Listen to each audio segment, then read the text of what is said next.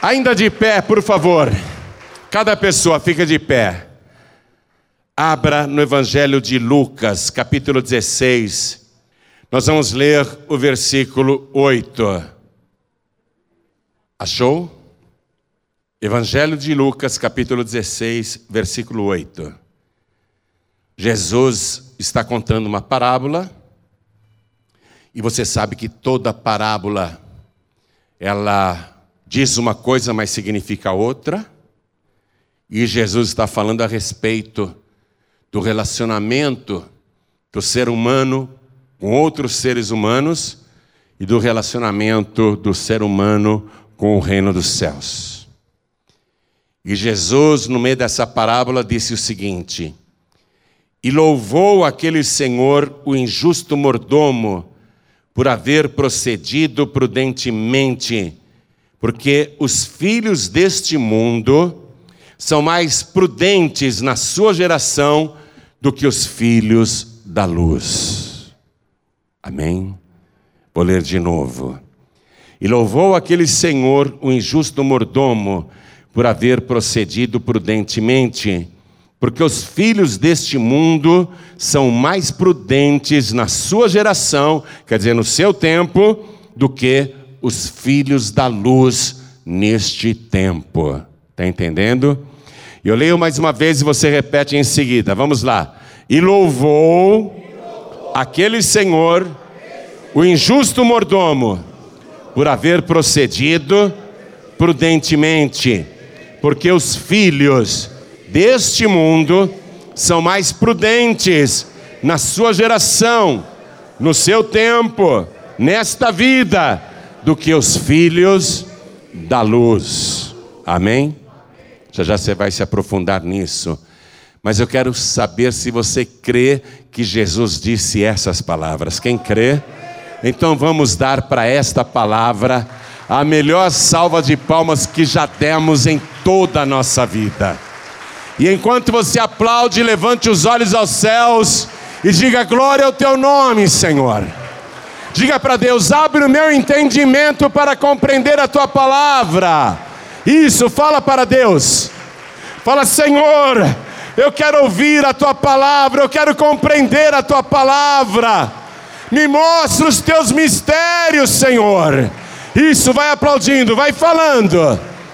Pai querido e Deus amado, não é só o povo daqui da sede que está te louvando, agora pela TV, pela rádio, pela internet, em toda parte tem alguém te glorificando.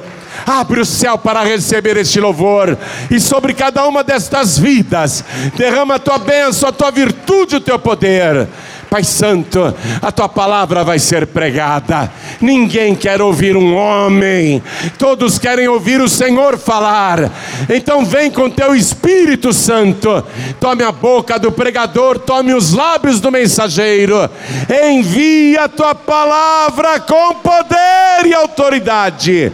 E que a tua palavra vá, percorra toda a terra e prospere naquilo para o qual está sendo enviada em nome do Senhor Jesus. Diga amém, Jesus.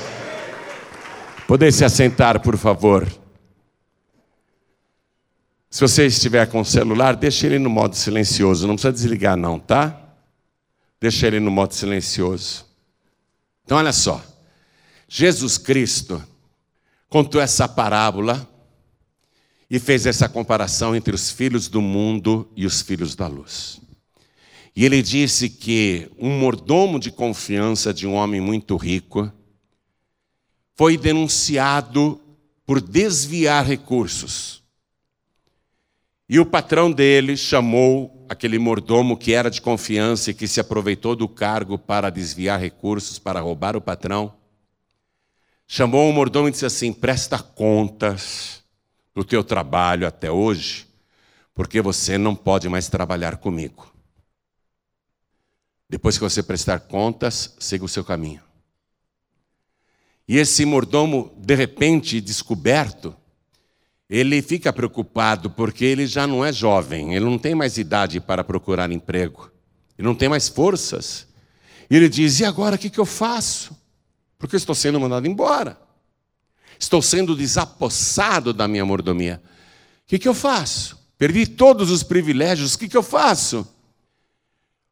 Cavar eu não posso, eu não tenho forças para trabalhar, fazer buraco em ruas. E mendigar, eu tenho vergonha. Eu tenho vergonha de ficar mendigando. Ah, já sei o que eu vou fazer. Aí ele pegou as notas promissórias dos devedores, que deveriam pagar o patrão e não estavam pagando, chamou em particular no seu gabinete e disse: Quanto que você deve para o meu patrão? Aí um deles respondeu assim: Ó, ah, eu devo cem medidas de azeite. Aí o mordomo falou: cem medidas de azeite? É, está aqui na promissória, devo cem medidas de azeite. Rápido, rápido. Vamos rasgar essa conta. E você escreve rápido e assina aí que deve 50 medidas de azeite. Cortou a dívida pela metade. O devedor ficou todo contente, estava participando de algo ilegal, mas que levava uma vantagem absurda. Reduziu a dívida pela metade. E saiu, todo feliz. O mordomo chamou outro devedor, em particular, e perguntou: E você, quanto que você deve para o meu patrão? Aí ele disse assim: cem alqueires de trigo. Aí o mordomo falou para o devedor: Vamos rasgar rapidamente. Assina esse outro papel e escreve 80. Reduziu a dívida também em 20%. Um bom desconto na dívida. O devedor saiu todo contente e falou assim para o mordomo: Se você lá fora precisar de qualquer coisa, por favor, me procure.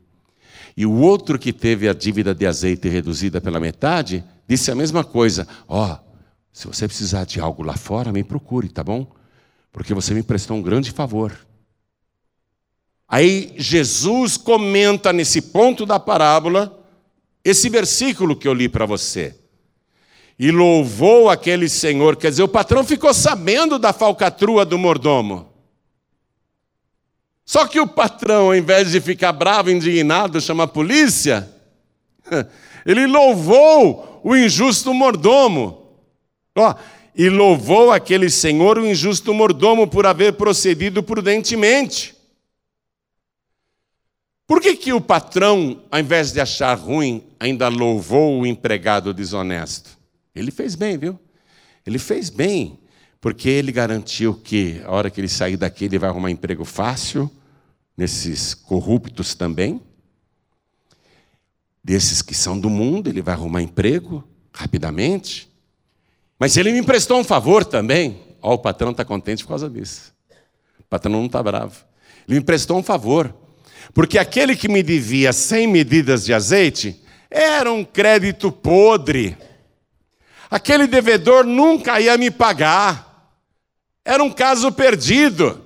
Ah, mas agora, 50, foi uma renegociação de dívida. Agora ele vai me pagar direitinho, eu vou receber pelo menos 50. Está entendendo? Por que, que o patrão, que era um homem de negócios e também do mundo, louvou o empregado? É que nem quando você está devendo no banco, aí o banco chama você para uma renegociação. Nós temos vários testemunhos de pessoas aqui que dizem: olha, eu devia é, 150 mil no banco, já tinha anos, e eu não tinha como pagar. O banco me chamou para uma renegociação e fechou negócio comigo em 15 mil. E ainda vou pagar em 10 prestações de 1.500. Por que, que o banco faz isso? Porque o banco já tinha jogado aquele crédito a receber na conta de prejuízos e no seu balanço, já tinha deduzido até do imposto de renda. Já estava lá no balanço. Quer dizer, o banco não ia mais ver a cor daquele dinheiro. Quando chama o devedor para renegociar, ele ainda sai no lucro, porque ele abateu o prejuízo no balanço e ainda vai receber agora 10 prestações do devedor. Você está entendendo?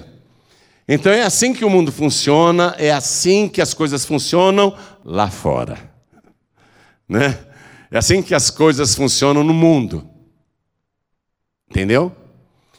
Louvou aquele senhor o injusto mordomo por ter agido, procedido prudentemente. Foi louvado. Ah, me fez um favor aquele mordomo desonesto. Porque agora pelo menos eu vou receber o que já estava perdido. Antes eu não tinha esperança nenhuma de receber. Era a dívida antiga que estava aí, aqueles devedores nunca iam me pagar, mas agora eu vou receber. E ele também vai ser bem recebido lá fora quando procurar emprego. Aí Jesus disse: Porque os filhos deste mundo, ó, as pessoas deste mundo, as pessoas mundanas, são mais prudentes na sua geração do que os filhos da luz. Por que, que eles são mais prudentes? Porque as pessoas deste mundo se preparam só para este tempo. O que, que uma pessoa deste mundo faz? Faz relacionamentos, faz amizades, faz acordos, né? procura, procura pagar um bom plano de previdência para se aposentar com uma renda, ou então adquirir imóveis para depois viver com renda de aluguel na velhice. A pessoa é prudente, ela fala: não, eu não quero chegar na minha velhice e ficar dependendo de filhos, ficar dependendo de favores de amigos ou de parentes. Eu não posso ficar de porta em porta. Então, a pessoa desta vida, ela se prepara. Ela se prepara para a velhice, ela se prepara para esta vida. As pessoas do mundo se preparam para o bem-estar nesta vida e são prudentes porque fazem planos de previdência privada, pagam seguro, seguro de vida, seguro de automóvel, seguro da casa. A pessoa está sempre se prevenindo. Ela sempre tem uma esperança de que depois ela vai viver com tal renda. Ela se prepara nesta vida, só para esta vida, é a prudência. Ô oh, meu filho, você não paga INSS, não? Você tem que pagar. A pessoa passa 35 anos pagando, se preparando para essa vida. Quando chega na hora de aposentar, o governo vem e diz assim: agora não é mais 35 anos, você vai aposentar com 40 anos de trabalho. E assim eles vão estendendo, e a pessoa fica pagando. Ah, tá bom, é lei, então eu vou continuar pagando, né? Vai continuar pagando porque está se preparando para esta vida. São prudentes para esta vida. Os filhos do mundo, olha aqui o que Jesus está dizendo os filhos deste mundo são mais prudentes na sua geração. Por quê? Porque eles se preocupam depois que eu perder o emprego, depois que eu aposentar, depois que eu ficar velho. Eu preciso me prevenir. Eu preciso me cuidar. Eu preciso me preparar. Olha só.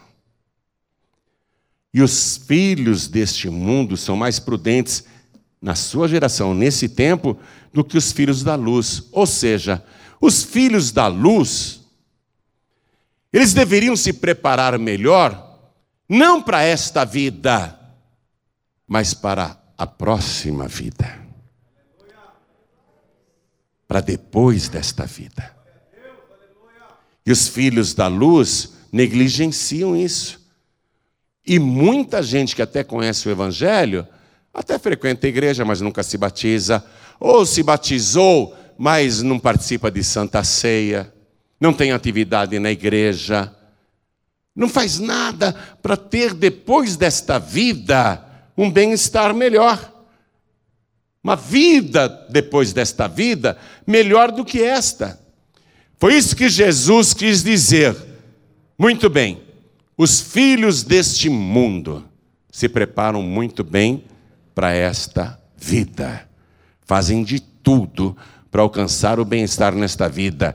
E muitos até deste mundo se preparam na crença que têm para uma vida futura, baseando-se numa religiosidade. Os filhos deste mundo não pensam só e exclusivamente nesta vida.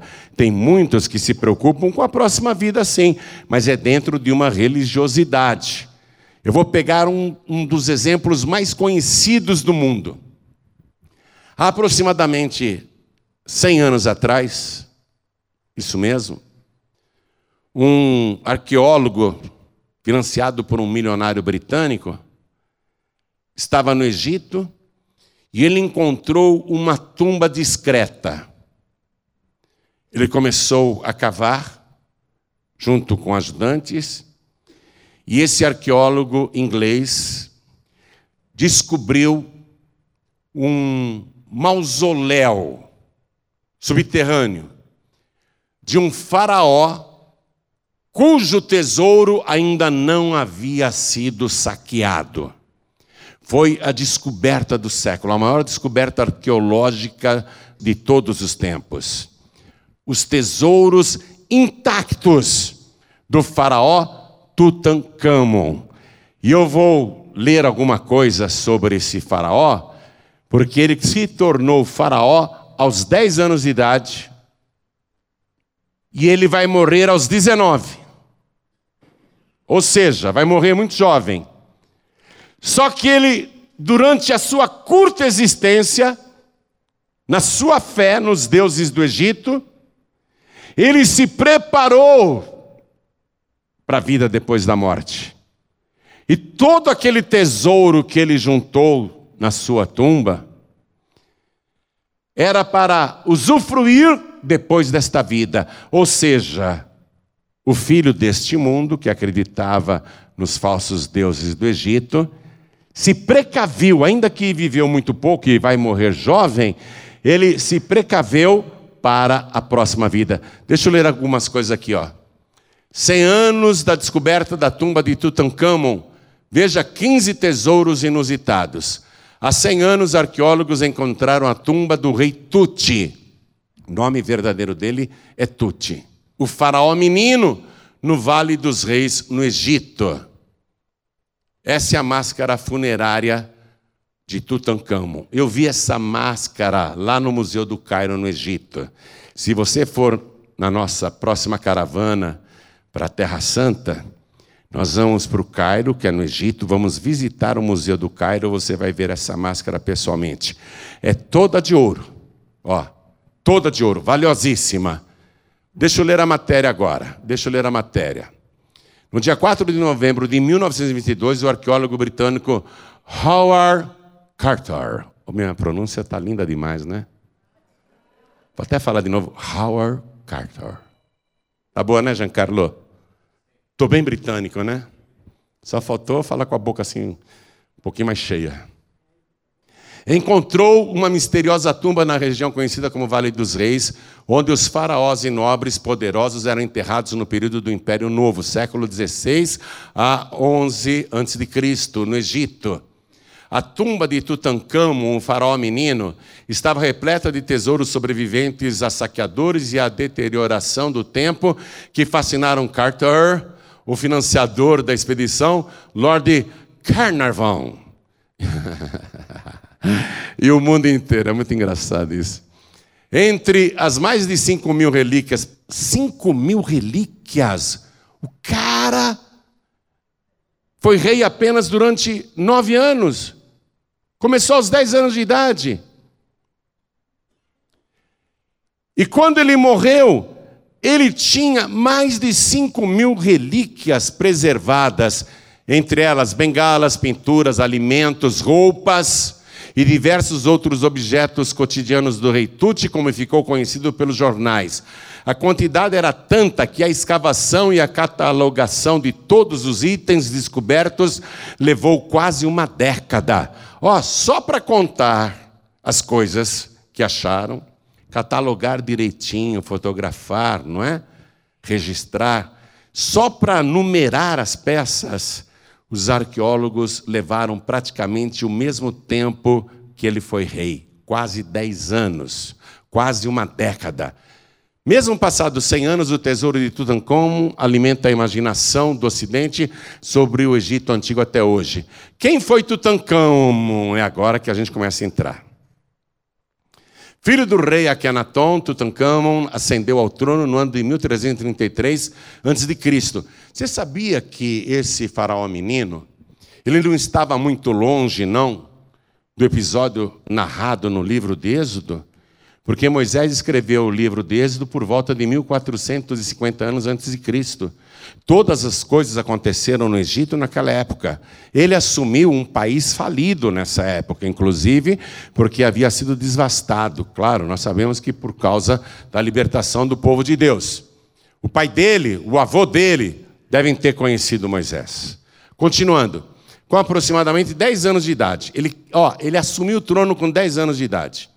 Os historiadores ainda debatem sobre quem seria a mãe do jovem rei, mas acredita-se que ele possa ter sido fruto da relação de Akenaton com uma de suas irmãs.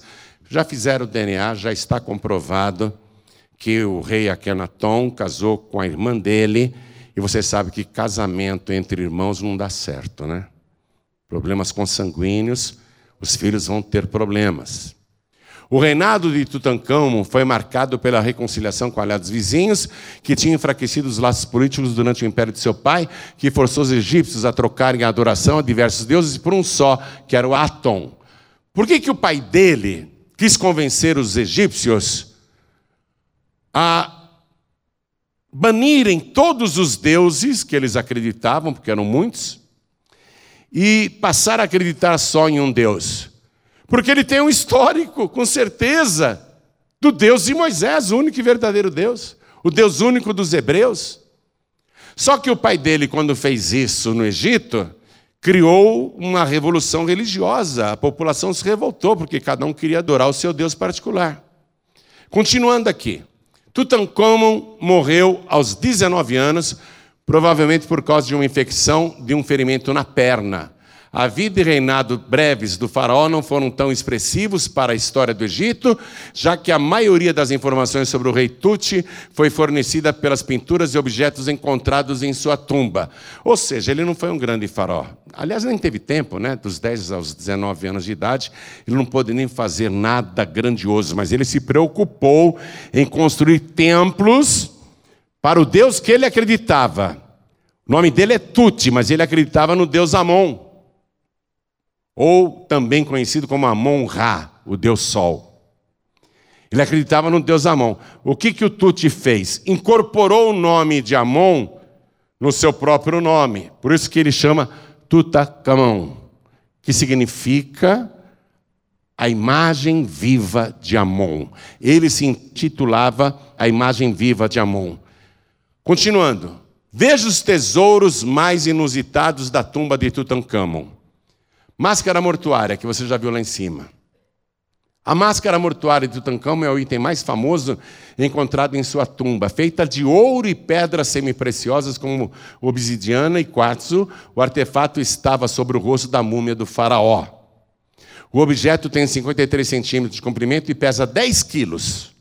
A máscara retrata o jovem rei com uma longa barba e um cocar enfeitado com uma cobra e um abutre. Esse é um. A máscara você já viu. Manequim do rei Tut. Um tesouro inusitado que Tutankhamon tinha em sua tumba é um manequim com as feições dele. O busto era possivelmente usado para ajudar o rei a escolher suas roupas e joias. O objeto é feito de estuque, um tipo de argamassa e madeira pintada. Sandálias de ouro. Tem, tem essa sandália de ouro e o manequim dele para mostrar aí, pastor Marcelo? Ó, esse é o manequim. O alfaiate devia usar para fazer as roupas, não é? Agora mostra as sandálias. Isso, as sandálias de ouro. Deve ser bem desconfortável uma sandália assim, né?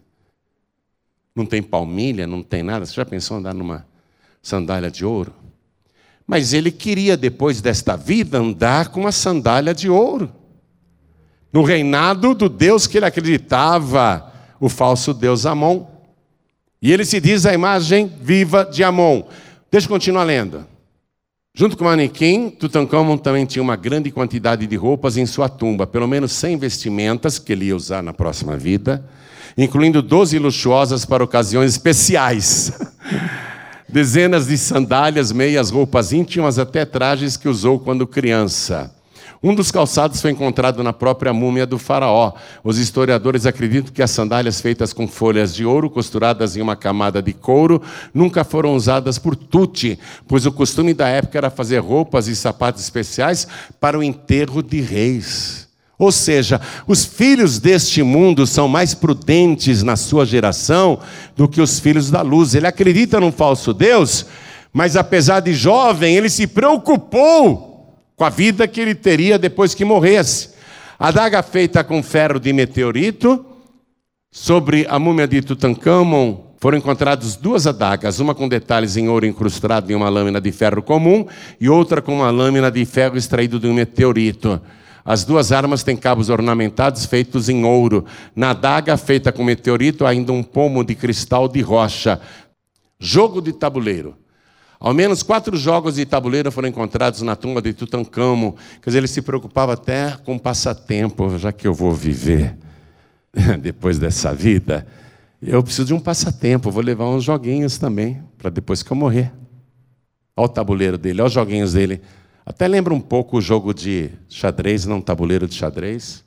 Olha lá. Se preocupando, eu preciso me divertir depois que eu morrer. Vou passar a eternidade fazendo o quê? Pelo menos eu passo meu tempo com o meu joguinho aí. Continuando. Caixão de ouro. Tutankhamon foi enterrado dentro de três caixões. No total, os sarcófagos pesam cerca de uma tonelada e duzentos quilos. Apesar de a tumba ser descoberta em 1922, somente três anos depois, o arqueólogo Howard Carter conseguiu ter acesso à múmia do rei Tut. Ó, oh, tinha três sarcófagos, um dentro do outro, para ninguém mexer no seu corpo. Ó o sarcófago. Aquele lá é o arqueólogo Howard Carter. Continua, por favor. Olha o sarcófago de ouro. Olha que coisa. Se preparou. Se preparou para a próxima vida.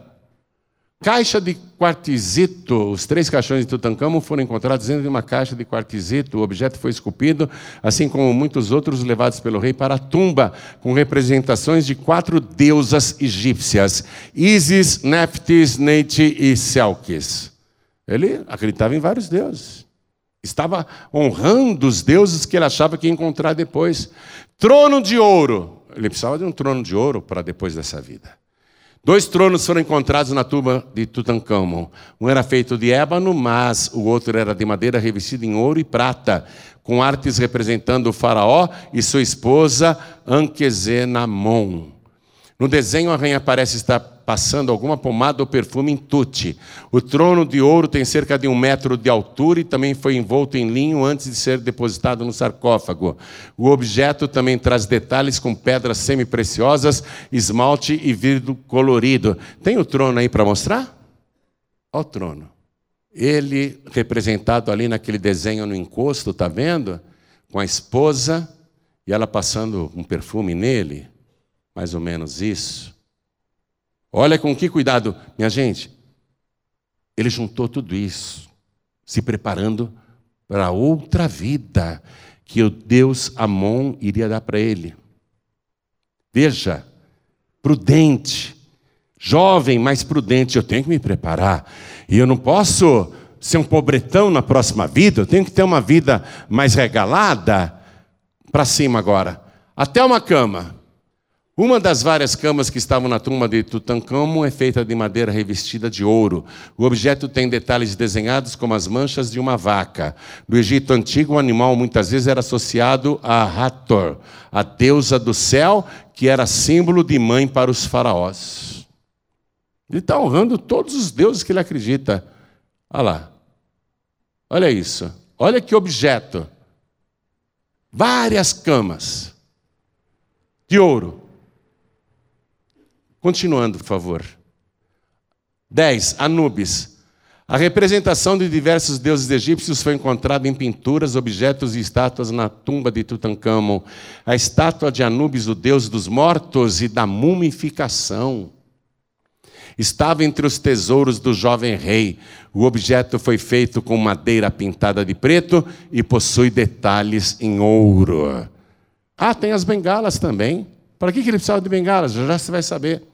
Mais de 130 bengalas foram encontradas no sarcófago do rei Tuti. Por muitos anos, os historiadores debateram se os itens eram pessoalmente usados pelo faraó ou levados por fazerem parte dos trajes habituais dos reis. Estudo recente, no entanto, concluiu que o ferimento na perna de Tutankhamon fez com que ele precisasse de auxílio para andar até o fim da vida. Carruagens de ouro, seis carruagens foram encontradas no túmulo de Tutankhamon ah, dá para mostrar as bengalas pelo menos um pouquinho aí? Tem as bengalas? Deixa eu ver. Olha, essa é bengala, é? As bengalas. Porque ele era manco. Ele tinha um ferimento, ele andava com dificuldade. Continuando.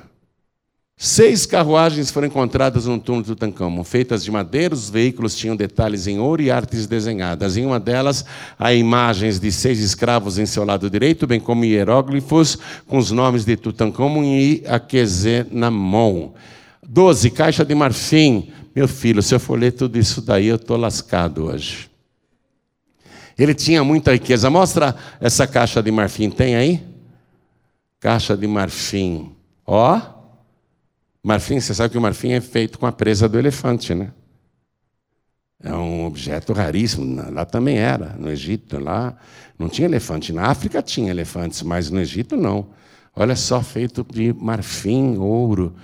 A múmia de Tutankhamon permanece até hoje em sua tumba no Vale dos Reis. A maioria dos tesouros e objetos encontrados no túmulo foram levados para museus em todo o mundo e há exposições itinerantes com os itens do faraó menino. Mas o próprio Tuti segue onde foi enterrado por seus súditos há mais de 3 mil anos. Mostra a múmia, por favor. Aqui dá para ver o rosto, ó, tá vendo? Olha o rosto aqui, ó. Os braços assim, tá vendo? Ó? Tem três mil anos esse cadáver. Aí, ó, dá para ver um pouco mais. Ele está esperando até hoje o Amon. Está esperando até hoje. Pobrezinho. O Deus de Moisés já tinha passado pelo Egito.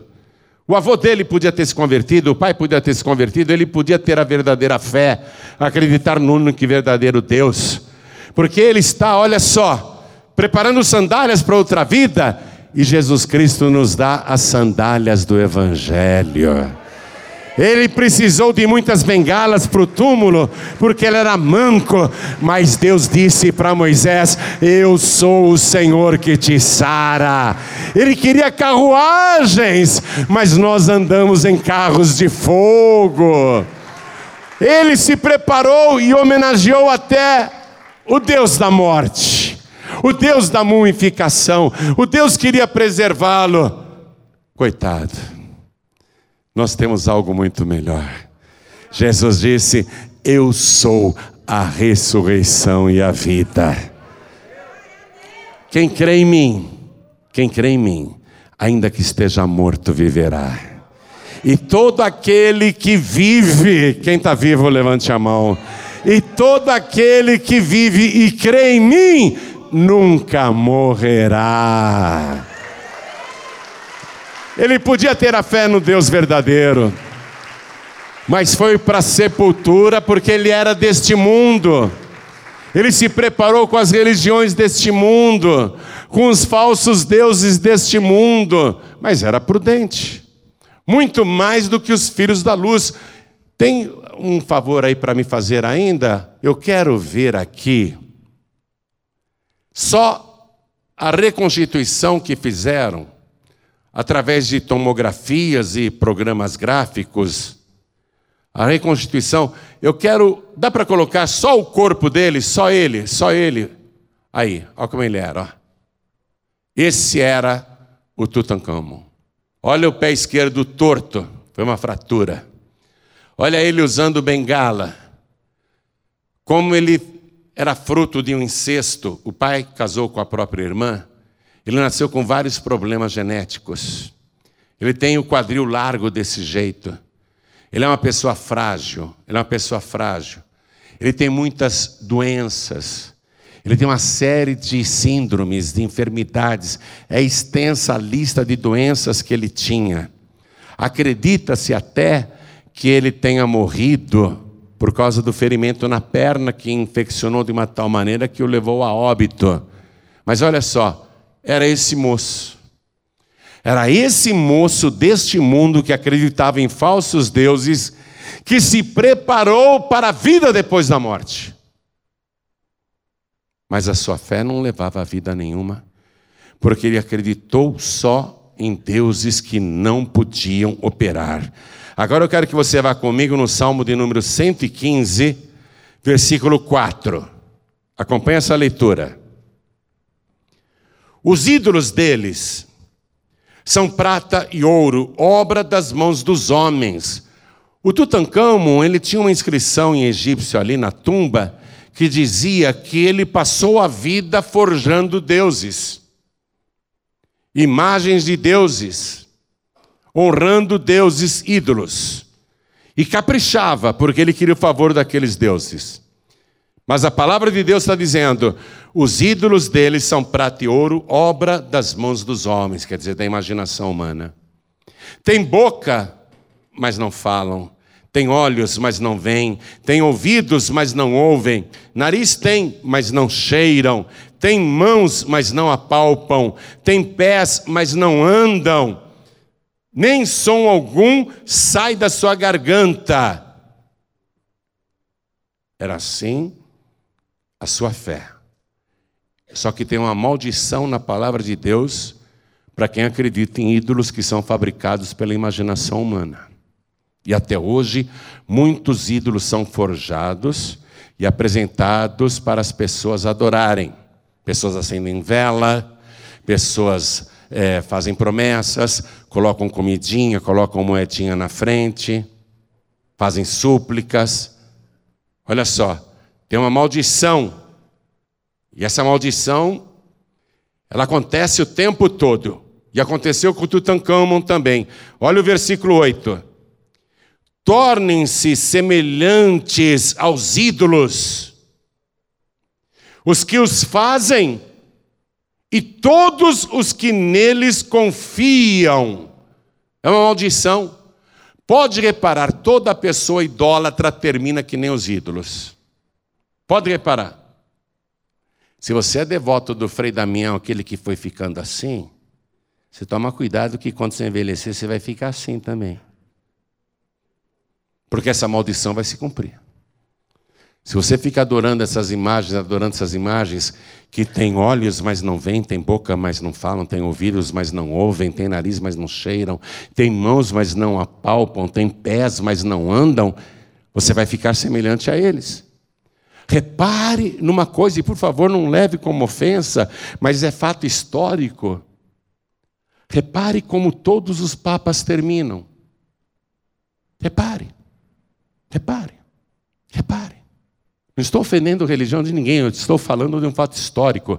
Comece a pegar a vida de todos os papas que começaram fortes, belos, atléticos, e veja como eles terminaram semelhantes aos ídolos que eles promoveram. E essa maldição é tão séria que a palavra de Deus a repete, viu? Salmo de número 135, eu vou ler o versículo 15. Ó, isso é muito forte. Diz assim: os ídolos das nações, quer dizer, das gentes aí do mundo, são prata e ouro, obra das mãos dos homens. Tem boca, mas não falam, tem olhos e não veem, tem ouvidos, mas não ouvem, nem há respiro algum na sua boca. Semelhantes a eles se tornem os que os fazem e todos os que confiam neles. Tutankhamon, dos 10 aos 19, honrou os ídolos do Egito. O pai dele quis banir todos os outros deuses mas continuava adorando um Deus falso, não o Deus de Moisés, não o Deus invisível que não pode ser representado por imagens.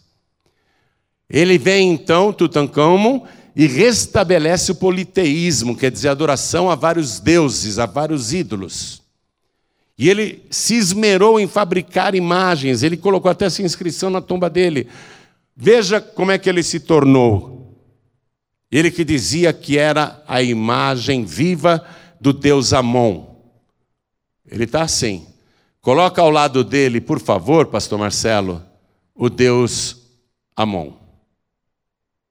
Repare a semelhança. Você está vendo que o Amon está segurando uma bengala na mão também? Você está vendo isso ou não? Você está vendo que o braço direito de Amon parece mais curto do que o esquerdo? Está reparando nisso? Repara na postura dos dois. Repara. Faraó Tuti, que adicionou o Amon no seu próprio nome, e Tutankhamon significa a imagem viva de Amon. Imagem viva de Amon? Você quer que eu te mostre mais uma vez? Quer que eu te mostre mais uma vez o cadáver dele, que está naquela tumba? Quer que eu te mostre a imagem viva dele? Nem Amon é Deus e nem tampouco Tutankhamon conseguiu o que queria, mas ele se preparou. Ele era do mundo. Ele se preparou, viveu apenas 19 anos, mas se preocupou muito com a vida depois da morte. Voltando para o que Jesus disse no início da nossa mensagem. E louvou aquele senhor, o injusto mordomo, por haver procedido prudentemente, porque os filhos deste mundo são mais prudentes na sua geração do que os filhos da luz. Você reparou como tem filhos da luz neste mundo? jovens que cresceram na igreja e que conhecem a palavra de Deus, que foram ensinados desde pequenos na escolinha dominical, ensinados pela mãe, pelo pai, filhos da luz, que conheceram a luz, mas estão todos aí desviados, ó, afastados e longe da casa de Deus. São filhos da luz, mas não são prudentes. Um jovem como Tutankhamon, que é deste mundo, foi deste mundo, mais prudente do que os filhos da luz. Estou falando com todo mundo agora, especialmente com os jovens. Você olha nas igrejas, você quase não vê jovens. Quando eu vejo jovens assim na igreja, eu acho uma coisa linda. Parabéns, viu, moço? Quando eu vejo jovens na igreja, mas é uma raridade. O senhor está com quantos anos? 68? 68? 78? 78. Está vendo? Eu falei de jovem, ele levantou a mão. Mas é prudente. Por que, que ele é prudente? Porque ele falou: estou com 78, eu não sou bobo. A qualquer momento, chamam o meu nome lá no alto-falante, eu tenho que ir. tenho que ir embora. Ele é prudente. Agora, quantos jovens tem aqui? Eu vou perguntar: quantos jovens até 19 anos tem aqui? Levantem as mãos. Até 19. Um, dois, três. Quantos? Quatro. Jovens. Vocês estão embaladas, hein? Sexo livre, bebidas, estão conhecendo as drogas, cigarros, não é? Em jovens que cresceram na igreja. Quando a gente vai numa penitenciária e vê aqueles moços e moças, tudo nome bíblico. Daniel, Samuel, Isaías, Lucas, Mateus, João. A gente vê um monte de jovens, filhos da luz que achavam que tinham tempo, e aliás estão achando que tem tempo. Atenção, e agora eu falo com todos, não é só com jovens, não. Todos nós pensamos que temos tempo, e nem nos preocupamos muito. Mas a verdade é que, a qualquer momento, você pode ser chamado. E se você se preocupou só com esta vida, eu não gostaria de estar no teu lugar, porque você vai fazer companhia para Tutankhamon. Eu não gostaria de estar no teu lugar. Ele ganhou o mundo inteiro, reservou tudo para gozar na outra vida, e a sua riqueza hoje está no Museu do Cairo. Eu convido você para ter algo muito mais valioso, e muito mais forte e poderoso uma riqueza muito maior do que a de Tutankhamon. Porque só uma cabeça dele feita com uma pedra foi leiloada por aquela casa londrina Christie's por 22 milhões, e não era nem de ouro nada, era de pedra. 22 milhões. Um milionário comprou, ele falou: quero ficar no anonimato. Uma cabeça de pedra, assim, com. não chega nem a 30 centímetros, representando ele, ainda está com o nariz quebrado. 22 milhões ela foi leiloada. O milionário comprou. Olha quão é valioso o tesouro que Tutankhamon juntou. Não tem preço isso daí. O que tem ali na tumba dele não tem preço, nem pelo valor das joias nem tampouco pelo valor histórico. É impossível você calcular quanto poderia se valer um tesouro dessa magnitude. É de um valor incalculável, muito bem. Mas ele é um pobre. Põe de novo a foto dele sozinho aqui. Olha o que diz o livro do Apocalipse: pobre, cego, nu, miserável e desgraçado. É isso que está escrito no livro de Apocalipse. Como dizes, rico sou, estou enriquecido, e não vês que é um pobre, cego, nu, miserável e desgraçado. Aí, ó. É assim que ele partiu dessa vida. Pensou que estava partindo numa boa. Hoje ele sabe que não. Sabe que não. Deveria ter crido no Deus, no Deus que está neste livro no Deus que derrotou todos os deuses do Egito, o Deus que não pode ser adorado por imagens, por objetos, o único e verdadeiro Deus. Ou você acha que ele não tinha conhecimento do Deus dos Hebreus? Tinha conhecimento do Deus dos Hebreus. Você conhece, já ouviu falar do nosso Deus? Nós estamos no rádio, na TV, na internet, e você que está assistindo, ouvindo, já ouviu falar muito do nosso Deus. Mas você quer continuar com seus ídolos, com seus deuses. Você vai terminar como Tutankhamon. Mas se você crer agora no Deus invisível, o legítimo Criador e possuidor dos céus e da terra, o Criador de todas as coisas, aquele que disse: Eu sou o Alfa e o Ômega, o princípio e o fim, aquele que era, que é e que há de vir. Se você crer nele, você vai encontrar o verdadeiro tesouro o tesouro para toda a eternidade, a vida eterna. O teu nome vai ser escrito no livro da vida do Cordeiro, e dali não será arriscado se você continuar servindo ao único e verdadeiro Deus. Esse farol não fez nada em vida, ficou famoso pela morte. Ficou famoso pelos tesouros que ele juntou. Em apenas 10 anos, hein? Imagine se esse homem tivesse chegado na sua idade, 78 anos. Se Tutancão tivesse vivido até uns 80 anos de idade. Imagine que tesouro que ele não teria juntado. Por quê? Porque ele se preocupava: um dia eu vou morrer. E depois que eu morrer, eu quero estar bem. O único problema é que o Deus que ele acreditava, o Amon, o Amon, que significa o oculto, que é associado com o sol, o Amon-Ra. E a gente sabe que o sol não é nenhum Deus. O sol que nós vemos foi criado pelo único e verdadeiro Deus. Ao invés de ele adorar o Criador, ele adorava algo que Deus tinha criado como se fosse Deus. É como você adorar a imagem de uma pessoa que já morreu. Você, ao invés de adorar o Criador, está adorando a criatura. Ao invés de servir o Criador, está servindo criaturas. E mais, criaturas mortas, que podem ter sido boas no passado, mas se tem olhos, a terra já comeu.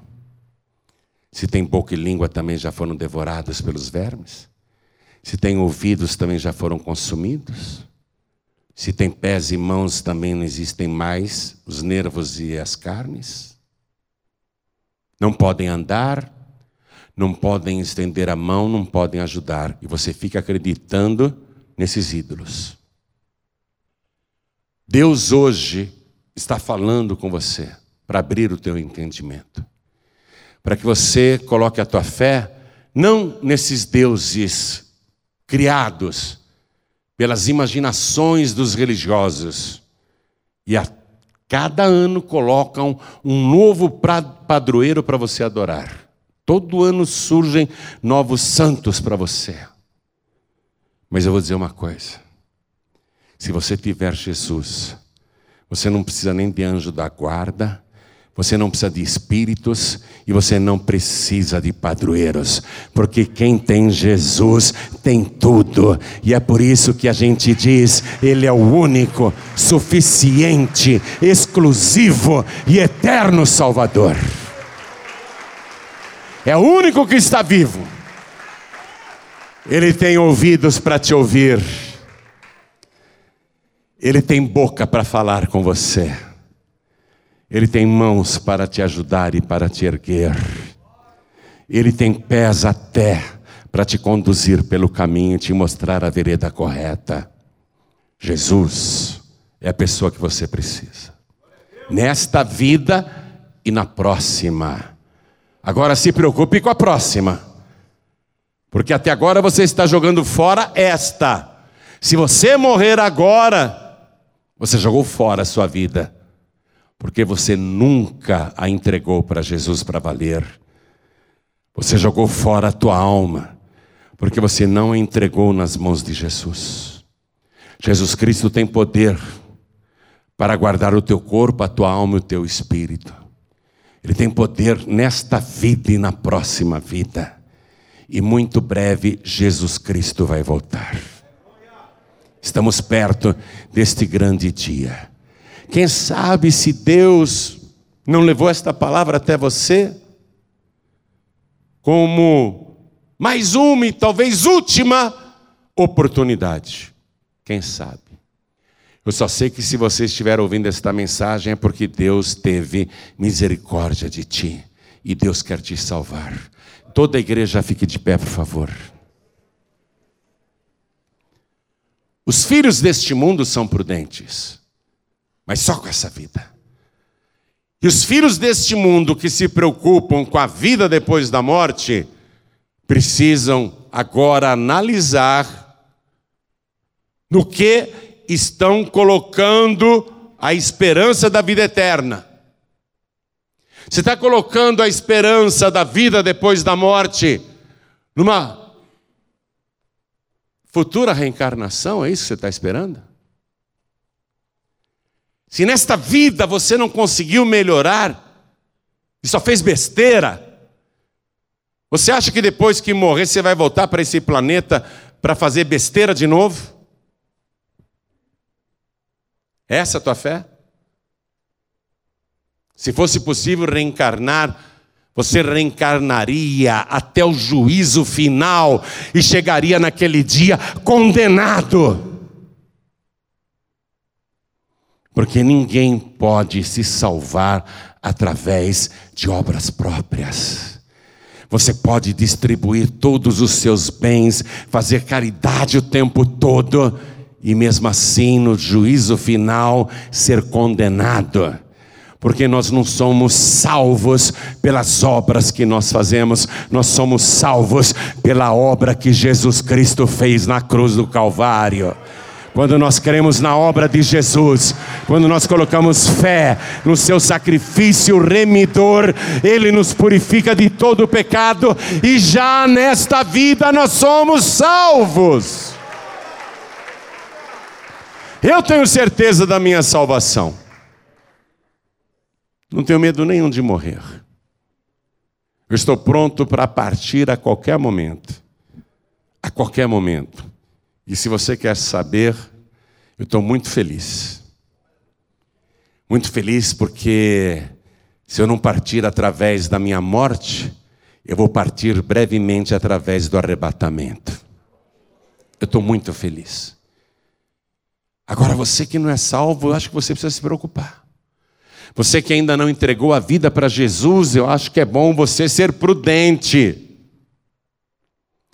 Porque Jesus Cristo veio para nos dar vida. Ele veio buscar e resgatar o que se havia perdido. Ele disse: Eu sou o caminho, a verdade e a vida, e ninguém vem ao Pai a não ser por mim. Mas ele apontou para ele mesmo. Chegou a hora de você pensar: como será depois da última batida do teu coração e quando o teu cérebro morrer? Quando o teu corpo não tiver mais forças para segurar a tua alma, e eu já saí do meu corpo, eu sei como é que é. Quando o corpo não tem forças mais para reter a alma, para onde vai a tua alma? Essa alma eterna que você nem dá bola para ela. Essa alma eterna que fica suspirando, gemendo dentro de você. Vamos para a igreja. Hoje eu não posso, hoje eu tenho outro compromisso. Hoje eu vou sair com os amigos, hoje eu vou sair com a minha turma. Hoje eu tenho um compromisso inadiável. Tua alma dentro de você, suplicando. Vamos lá para frente. Me leva lá para frente. E o teu corpo diz: Não, hoje o teu corpo manda na tua alma, mas vai chegar uma hora que o teu corpo não vai mais mandar na tua alma e não vai poder reter a tua alma. Não terá mais forças para isso. E aí? A tua alma é eterna, o teu corpo apodrece, fica igual de Tutankhamon e até desaparece. Mas e a tua alma, hein? E a tua alma? Você é prudente com essa vida, não é? Você está se preparando, faz academia para ficar com o abdômen quadriculado, musculoso, hein? A moça está preocupada de ficar com uma pernona bem grossa. Você está tão preocupado em se exibir nessa vida que você enche o teu corpo de tatuagens. Só preocupado com essa vida, com as aparências deste mundo. Por enquanto, o teu corpo segura a alma aí dentro, mas vai chegar a hora que não vai segurar mais. Ou por acidente, ou por doença, ou por fatalidade criminosa. De alguma maneira, o teu dia vai chegar. E o teu corpo não vai mais ter forças para segurar essa alma que vai sair de você. E para onde vai a tua alma? Filho deste mundo ou filho da luz? Filho deste mundo ou filho da luz? Os filhos deste mundo são todos criaturas de Deus. São criaturas de Deus. Extraordinárias, inteligentes, maravilhosas, mas apenas criaturas. Mas quando essa criatura pega o seu corpo, o seu coração, a sua mente e traz aos pés de Jesus. Quando essa criatura faz isso, você deixa de ser criatura e se torna filho de Deus. O teu nome é escrito no livro da vida. E a partir daí você nunca mais morrerá. Nunca mais morrerá. Jesus garantiu isso que quem entregar a vida para Ele, quem crer nele, quem crer nas Suas palavras, passou da morte para a vida, nunca mais morrerá. É por isso que eu não tenho medo de morrer, não tem como eu morrer, ninguém pode me matar, não tem mais como eu morrer, ninguém pode me destruir. A minha vida está escondida nas palmas das mãos do Senhor Jesus. Eu sei em quem tenho crido. Eu sei quem Ele é. E o que Ele fez na minha vida, Ele vai fazer na tua agora. Se você quiser, lógico. Se prepara, meu filho. É bom ficar velho por causa disso. Eu já posso chamar todo mundo de filho. Se prepara, minha filha, para a próxima. Para a próxima. Porque de qualquer jeito você vai comparecer naquele grande dia. Como você vai comparecer naquele grande dia? Como salvo ou como condenado? Se você entregar a vida para Jesus, você vai aparecer no dia do juízo como salvo, porque o teu nome vai estar escrito no livro da vida do Cordeiro. Se o teu nome não estiver escrito no livro da vida do Cordeiro, o livro diz, a palavra diz, será lançado no lago de fogo e enxofre. Então, é tão simples, eu não sei por que você vai jogar tua alma fora. Sinceramente, eu não sei o que você está vendo nesse mundo aí fora. Será que o diabo te cegou e te enganou dessa maneira? Para você achar que tem tempo, para achar que está numa boa, que o teu dia nunca vai chegar, ou que o dia do Senhor demora? Será que você está cego, surdo? Será que você não consegue ver os sinais? Será que você não consegue se preocupar com aquilo que realmente importa nesta vida? Porque desta vida você só vai levar uma coisa: a tua alma. Você não vai levar mais nada. Está aí Tutankhamon para confirmar o que nós estamos dizendo. Não levou nada. Queria levar tudo, não levou nada. A única coisa que você vai levar é a tua alma preciosa. E a tua alma, se você quiser, você a confia agora ao Senhor Jesus. Você a entrega agora ao Senhor Jesus. E o recebe como teu único, suficiente, exclusivo e eterno Salvador. Estou falando com quem está à distância, estou falando com quem está comigo aqui. É hora de você ser prudente se você está afastado, afastado, é hora de voltar para Jesus. É hora de você ser prudente. Se você está fraco, fraca na fé, é hora de você se apegar com Deus e se fortalecer. Se você também ainda não se batizou nas águas depois de adulto, está na hora de descer as águas e cumprir a justiça de Deus, porque você não tem mais tempo. Se você já desceu as águas e não liga mais para tomar a santa ceia, está na hora de você voltar a ter prazer em se assentar na mesa com o Senhor. Estou falando com você, para você se preocupar e ser prudente. Filho da luz, porque se você está ouvindo esta palavra, é porque você é filho da luz. Os filhos das trevas já taparam os ouvidos os filhos das trevas já mudaram de canal. Os filhos das trevas já mudaram de rádio, de emissora.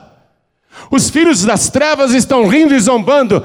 Não é com filhos das trevas que eu estou falando agora. Se você está ouvindo esta mensagem até agora, é porque você é filho da luz. Está na hora de você entregar a vida para Jesus.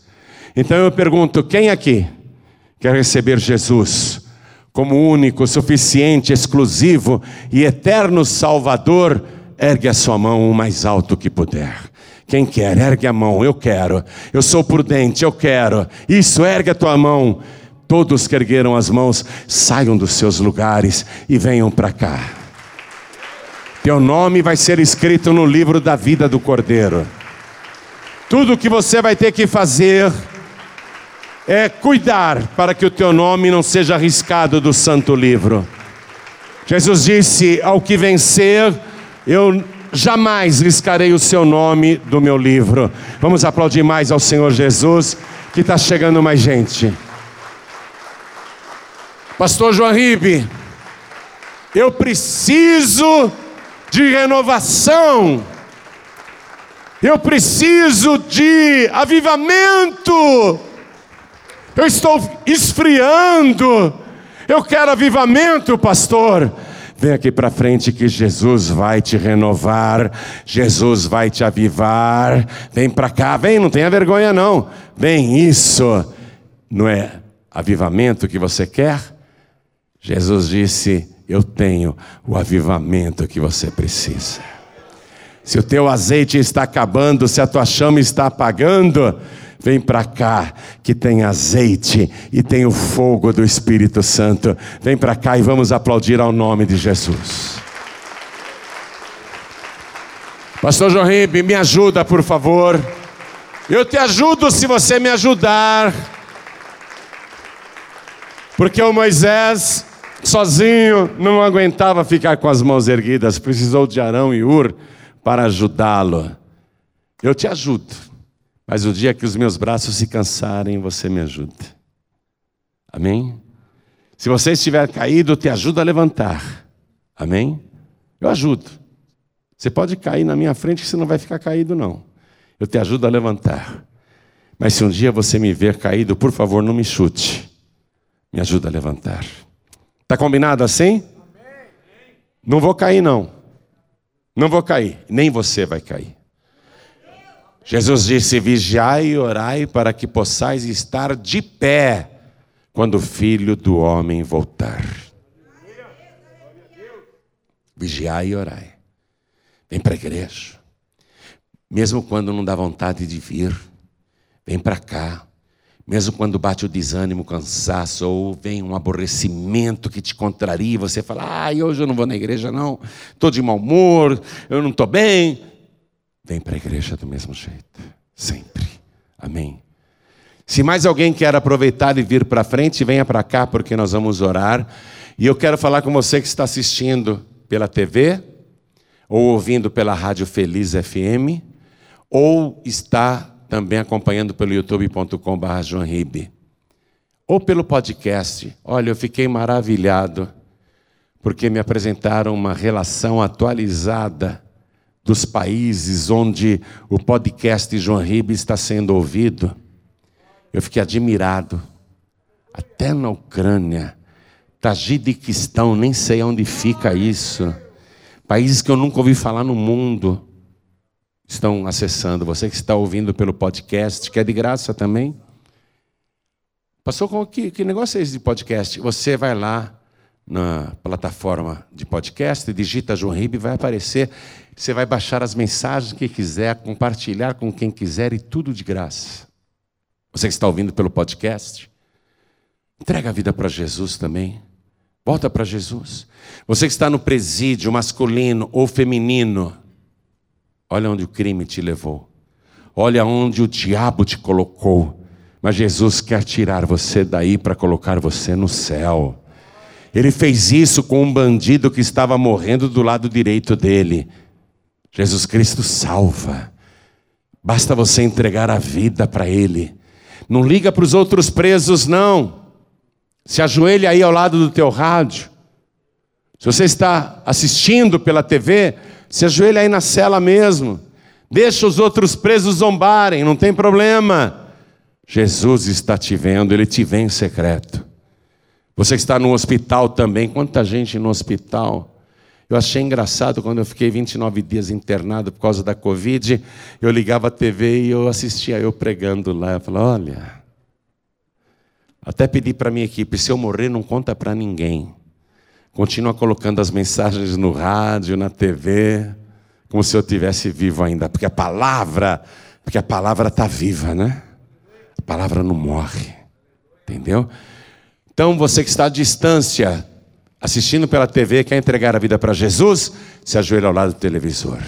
Se você, se você está ouvindo pelo rádio, se ajoelha ao lado do rádio. Se está no computador, no YouTube, se ajoelha se possível. Pastor, eu não tenho como me ajoelhar. Tudo bem. Você está em trânsito, está dirigindo? Coloque a mão sobre o teu peito, na altura do coração. E quem veio para frente, vamos nos ajoelhar aqui.